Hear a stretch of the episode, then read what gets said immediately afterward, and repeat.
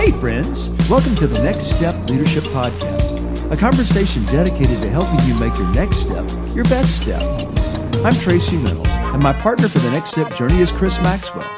Together, we hope to inspire, assist, and create the confidence you need to take your next step in your personal growth, spiritual growth, vocation, or even your calling. Thanks for joining us. Well, come on, let's dive into this week's episode of Next Step Leadership. Welcome to Next Step Leadership Podcast. I'm Chris Maxwell, and I'm here with Tracy Reynolds. Uh, Tracy, uh, each one of these conversations uh, just kind of touches my heart. Um, we're having dialogue with friends that we've known for a long time, or friends that we've just met, or some that we met in unexpected places. So, uh, Tracy, talk to us about our guest uh, today. You're absolutely right, Chris. This one, uh, David uh, Docusen is someone that you met actually as a traveling companion canyon going to uh, a conference. And you immediately started uh, texting me about what a cool guy he is. And I met him, and I can confirm your suspicions. He's pretty cool. but uh, David Docusen uh, is uh, a writer. Uh, that's, that's the priorities in order. He is a husband and a father of four. Uh, lives in Winston Salem, uh, North Carolina. They play a lot of round ball stuff up there, I understand but uh, has a heart for what he calls neighborliness, which uh, that it, seems like it's a lot more syllables than four, but uh, it's all about fighting racial and economic and social injustice and uniting the body of Christ in practical ways to bring healing and unity. And he's got a lot of experience in some practical ways, and I'm looking forward to learning from David today. Welcome to the show, David. Oh, it's great to be here. And uh, Chris, it's a joy. You were one of the highlights of my year last year, uh, meeting you on uh, at the conference, the uh, Hope Words Writers Conference, uh, with our buddy uh, Travis, and got to meet you, Tracy, just a little bit ago. And it's just a joy to be with you guys. Well, it, it is an honor to be able to have this conversation with you. And as we just sort of dive in to more of your bio and, and, who you are and what you're doing. Um, just go back to that first time we met. Uh, it was an, um, a wonderful experience, and I did not know you. But then, when when you picked me up at an airport, and I'm getting in the car with you, and then a mutual friend that we both respect and and love, our dialogue was a reminder to me of why Tracy and I do Next Step Leadership. It's the importance of relationships and dialogue to get to know other people and not try to lead or endure life alone. Wasn't wasn't that a nice experience that we had together? Yeah. It sure and it didn't hurt uh, driving through the Appalachian Mountains uh, with all that beautiful, beautiful scenery on the way to the conference. yeah. But yeah, I mean, you know, a mentor of mine, uh, twenty plus years ago, said, "The kingdom of God is built upon and advances through relationships," Amen. and so it's it's one of my highest uh, values in life. And so, uh, you know, having a few hours in the car uh, was was a real gift, and it's uh, you know laid laid some really nice seeds of friendship that have uh, started to blossom. So that's great. Well, I want to dive right in.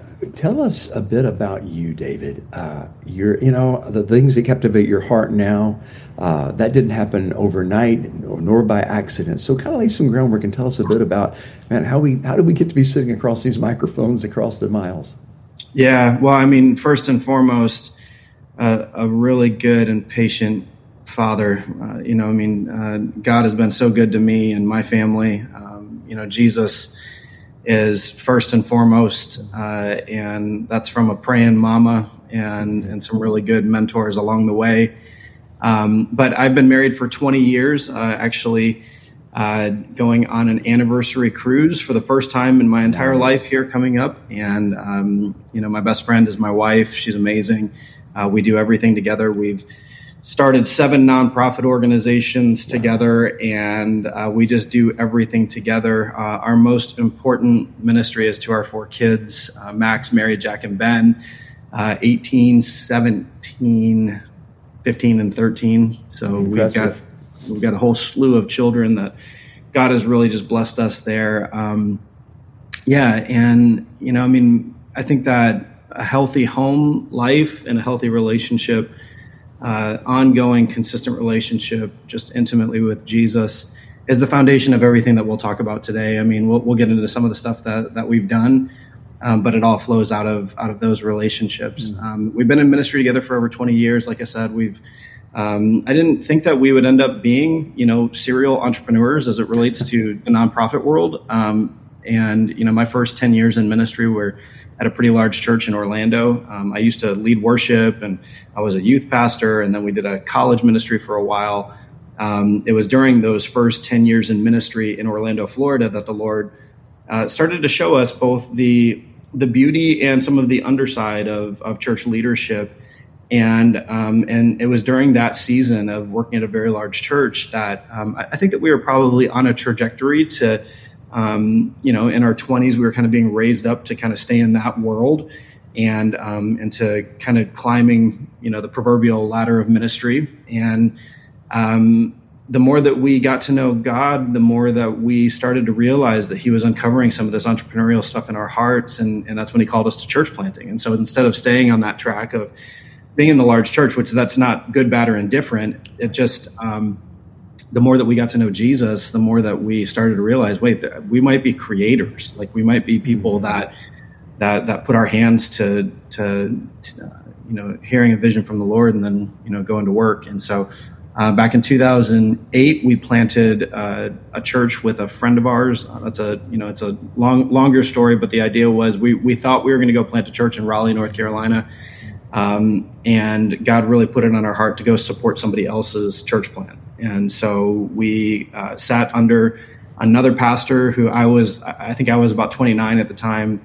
That pastor was 45 years old, and um, we just served his vision for a year and a half um, and uh, just learned so much from him. And then we moved on to, uh, they sent us out to go plant a church in uh, uptown Charlotte, which is what we call the downtown corridor. So we were there for almost 15 years uh, doing that church plant. And then, um, you know, we'll get into some of the details later, but that's when the Lord really started to open up my heart to some of the disparities in our in our culture, our community. We we moved our church family uh, from an affluent part of the downtown corridor to the edge of the downtown corridor where the rich and the poor um, literally are geographically located right across the street from each other. And, um, and so that's when the Lord started to really turn my heart. Uh, I just finished up my, uh, my master's degree. I had started a doctoral program then studying generational poverty. That became one of our organizations that does redevelopment work uh, in Charlotte and works with families to break cycles of poverty. And then about three years ago, um, yeah, about three years ago, uh, we stepped down from full time lead pastoring, and I began to teach, uh, preach, and write in various different settings, academic settings, conferences, you know, churches, working with organizations to build frameworks. Uh, to use their you know business or church or nonprofit organization as a tool of justice for their community and then about a year ago, uh, we felt the Lord uh, kind of give us the well done in Charlotte, which we love Charlotte. And uh, we moved about a, uh, about an hour down the road to Winston Salem, North Carolina, where we are now uh, starting another holistic community development organization uh, organization that's going to be doing very similar things that we did in Charlotte. And then we're also laying the foundation for another church plant right now. Well, David, tell us a bit about the problem that you see. And I know it's a multifaceted one. Uh, so to call it just a singular word, a problem, is probably an understatement. But what is it, and, and how did it captivate and capture your heart and become a, a life passion for you and your wife?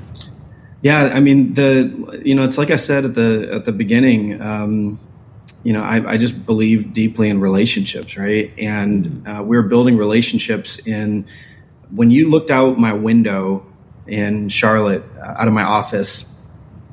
Uh, to the left, you could see $500,000 homes, and up and to the right uh, was one of the highest poverty, pervasive poverty, generational poverty, um, you know, violent crime, gang activity, um, high drug abuse. Um, single parent homes were uh, predominant in this community. Um, and really, what sparked my heart was the relationship that I saw, friendship that I saw forming between my 11 year old son at the time and an 11 year old child that was coming to our church every day. We had 100 kids every day after school uh, in our church. And I realized that the research from my doctoral program was starting to point me towards the real relationships. Um, when you when you get into relationships, now all of a sudden demographic stats are not just stats; they they can really break your heart. And um, and I realized that my son was going to walk right into a future. He was going to walk right into college. Um, I was on the board of the university that I graduated from. Um, there was no hindering, uh, nothing hindering my son from doing and being whatever he wanted to be. And the uh, Harvard and UC Berkeley had just released a study that said that uh, this young man, this 11 year old child uh, from the community that he was from, uh, had a 4% chance of breaking a cycle of poverty wow. and reaching the upper levels of income that my son um, had every chance in the world to, to do. And, and so for me, that, that was the genesis, Tracy, of there's a problem here, and I need to really start digging into like not just the um, sociological research of, of what, what is and why does generational poverty continue to perpetuate, but also my theological motivation. Like, what what is my theological motivation to really dive into these issues? Um, because the heart of the Father is for shalom, which is wholeness and healing. When you look at a complex issue, the call is to shalom. And I realized that there were so many people that um, that were not experiencing shalom, and and and so yeah, it just bothered me. It really bothered me, and um, and so we just dove headfirst into uh, trying to love and serve, not just love and serve, but to really start to also think about like like one of the things that I've picked up along the way is that I don't think that we're talking about discipleship in historically high poverty communities unless we're talking about economics, unless we're talking about opportunity, unless we're talking about housing and, and these different types of things and um, and so that that's really the motivation was a relationship that I saw forming between my 11 year old son and another child that had two very different realities. Mm. Well, you noticed the realities, and, and you said that you were bothered by that, that it mm-hmm. disturbed you. It, it's easy sometimes for us to be bothered by a situation or disturbed or feel like, yeah, this just isn't right. But then many of us just do nothing so, David, how did you respond to being bothered? Yeah, so so for me, um, I can trace everything that we'll talk about. You know, things that we've done and seen. I, I can trace every bit of it back to prayer. Um, we had uh, two black ministers and two white ministers in the West Charlotte community that invited me into a prayer meeting that had been going on far before I ever got there. And um, and out of that prayer meeting, uh, which ended up growing to 30 or 40 people weekly, is every relationship that we began to see the body of Christ starting to really form together. And so for me, it's like when I look at a complex issue, what I have to realize is that I'm not called to fix everything. Right. Like, I'm called to be a faithful witness to the gospel. It's, it's Acts 4:20. I can't stop th- talking about the things that I've seen and heard. Right, like um, I'm called to do my part and and I think that what happens is people get really overwhelmed because we unnecessarily take on the burden of trying to fix everything. Hmm. And so what I what I started to realize was, well, let's get together. Let's start getting you know as many people as we can in here to pray together. And so one o'clock to two o'clock every Wednesday uh, for years we prayed, and the Lord started to the promise of Psalm 119, 105 started to really come to life. That God's word is a lamp to guide our feet and a light for our path. And so we started to realize that he was giving us one step at a time. Mm-hmm. And it's more fun to do this interview now than it was, you know, like maybe, you know, seven years ago, because now I can look back and, and I can see the path that God took us on. Uh, when you're in the middle of it, though, the the one promise that we have is that there is one sure step ahead. And so, you know, for folks that are um, really sparked by this and maybe inspired by uh, what God has done, and I'm quick to say God has done what He has done in our lives. This is not us. This is a reflection of Him and His beauty. Um, I would just say, just take the next right step. You know, mm-hmm. just keep taking the next right step, and keep. You know, if you keep taking one step at a time towards the peace and the promises that we see in Revelation, um, you're going to turn around eventually and say, "Wow, like God's promises are true. God's promises are beautiful." Yeah, it's a it's a long obedience in the in the same particular direction, isn't yeah. it? But it starts with uh, I think it's Andy Stanley that talks about vision as being more than just an opportunity or an idea, but it becomes a moral imperative. There, there's Yes. there's a sense of oughtness that I. It's Yeah. something that yeah, it could be done, but but it stirred you beyond just thinking about it. But I wanted to go back to something um, that I've noticed in, in in studying you a bit, and that is that you began to try to discern what is the issue, what the complexities of this problem. So educating yourself, uh, learning about um, the the whole idea of inequity and injustice uh, that you began to, to dive into that in your doctoral program, right? Yeah, yeah, yeah, and I mean, and really, it started before the doctoral program. Was um, I submitted myself uh, when I started to realize that I did not have any relationships across the dividing lines of race close. And I have a lot. I had a lot of relationships. I did not have enough relationships that were close enough for me to have a substantive conversation about what it was like to be a person of color in our country. That that I, I did not have people opening up to me about that. Um, so again, it goes back to relationships first. Um, and then the relationships, I started to sub- submit myself to black and brown leaders in our community. I started to look at my bookshelf and, and I, I started to ask the question, like, does everybody on my bookshelf look the same? You know, and what I realized is that I had a lot of white male voices that were forming my worldview. And so I started to reach out to professors that I knew and I started to reach out to colleagues and I say, um, you know, hey, I'm studying for a message on the book of Matthew. Um, you know, are, are there any, is there anybody that I'm not thinking of that is either a woman or a black or brown leader that I could quote instead of the, the, the most famous hits that I would normally use, you know, like, and, um, and so when I started to realize that who was shaping the way that I was thinking was shaping my worldview, um, I started to realize that I needed to expand the way that I was um, thinking theologically and um, and being informed by other people's experiences. Um, and then I just started to ask people, you know, what are some good intro level books? That's that's a really important piece of this because you can get really overwhelmed with this stuff. Yep. Um, but intro level books that'll help kind of ease me into the conversation.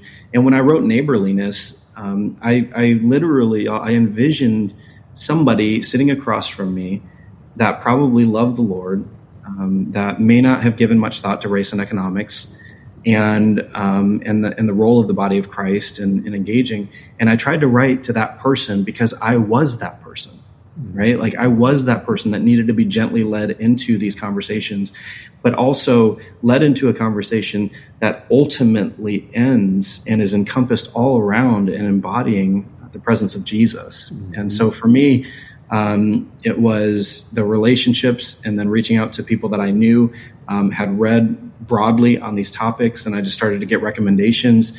And then I decided to do my entire doctoral program uh, studying the uh, the systems and structures of our country and um, and how we got here, and then what what can we do about it? Boy, I just love your heart. Me too. You know, as you're as you're talking, uh, I'm thinking, boy, we have so many more things to talk about.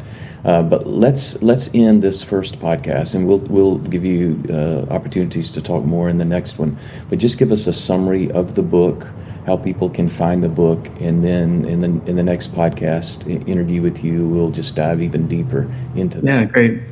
Yeah, I mean, uh, neighborliness, uh, love like Jesus, um, cross dividing lines, transform your community. Uh, it's been a, it's been a real gift um, to see the way that it's um, been used all over the world, and um, and God has really. Uh, used that message as an introduction to conversations, and and what I would say is I define neighborliness as embodying the presence of Jesus, his characteristics of kindness and love and compassion to the world around us right? So so to take on the characteristics of christ we're not just called to simply follow him. We're called to embody him like to take on the very characteristics of who he is.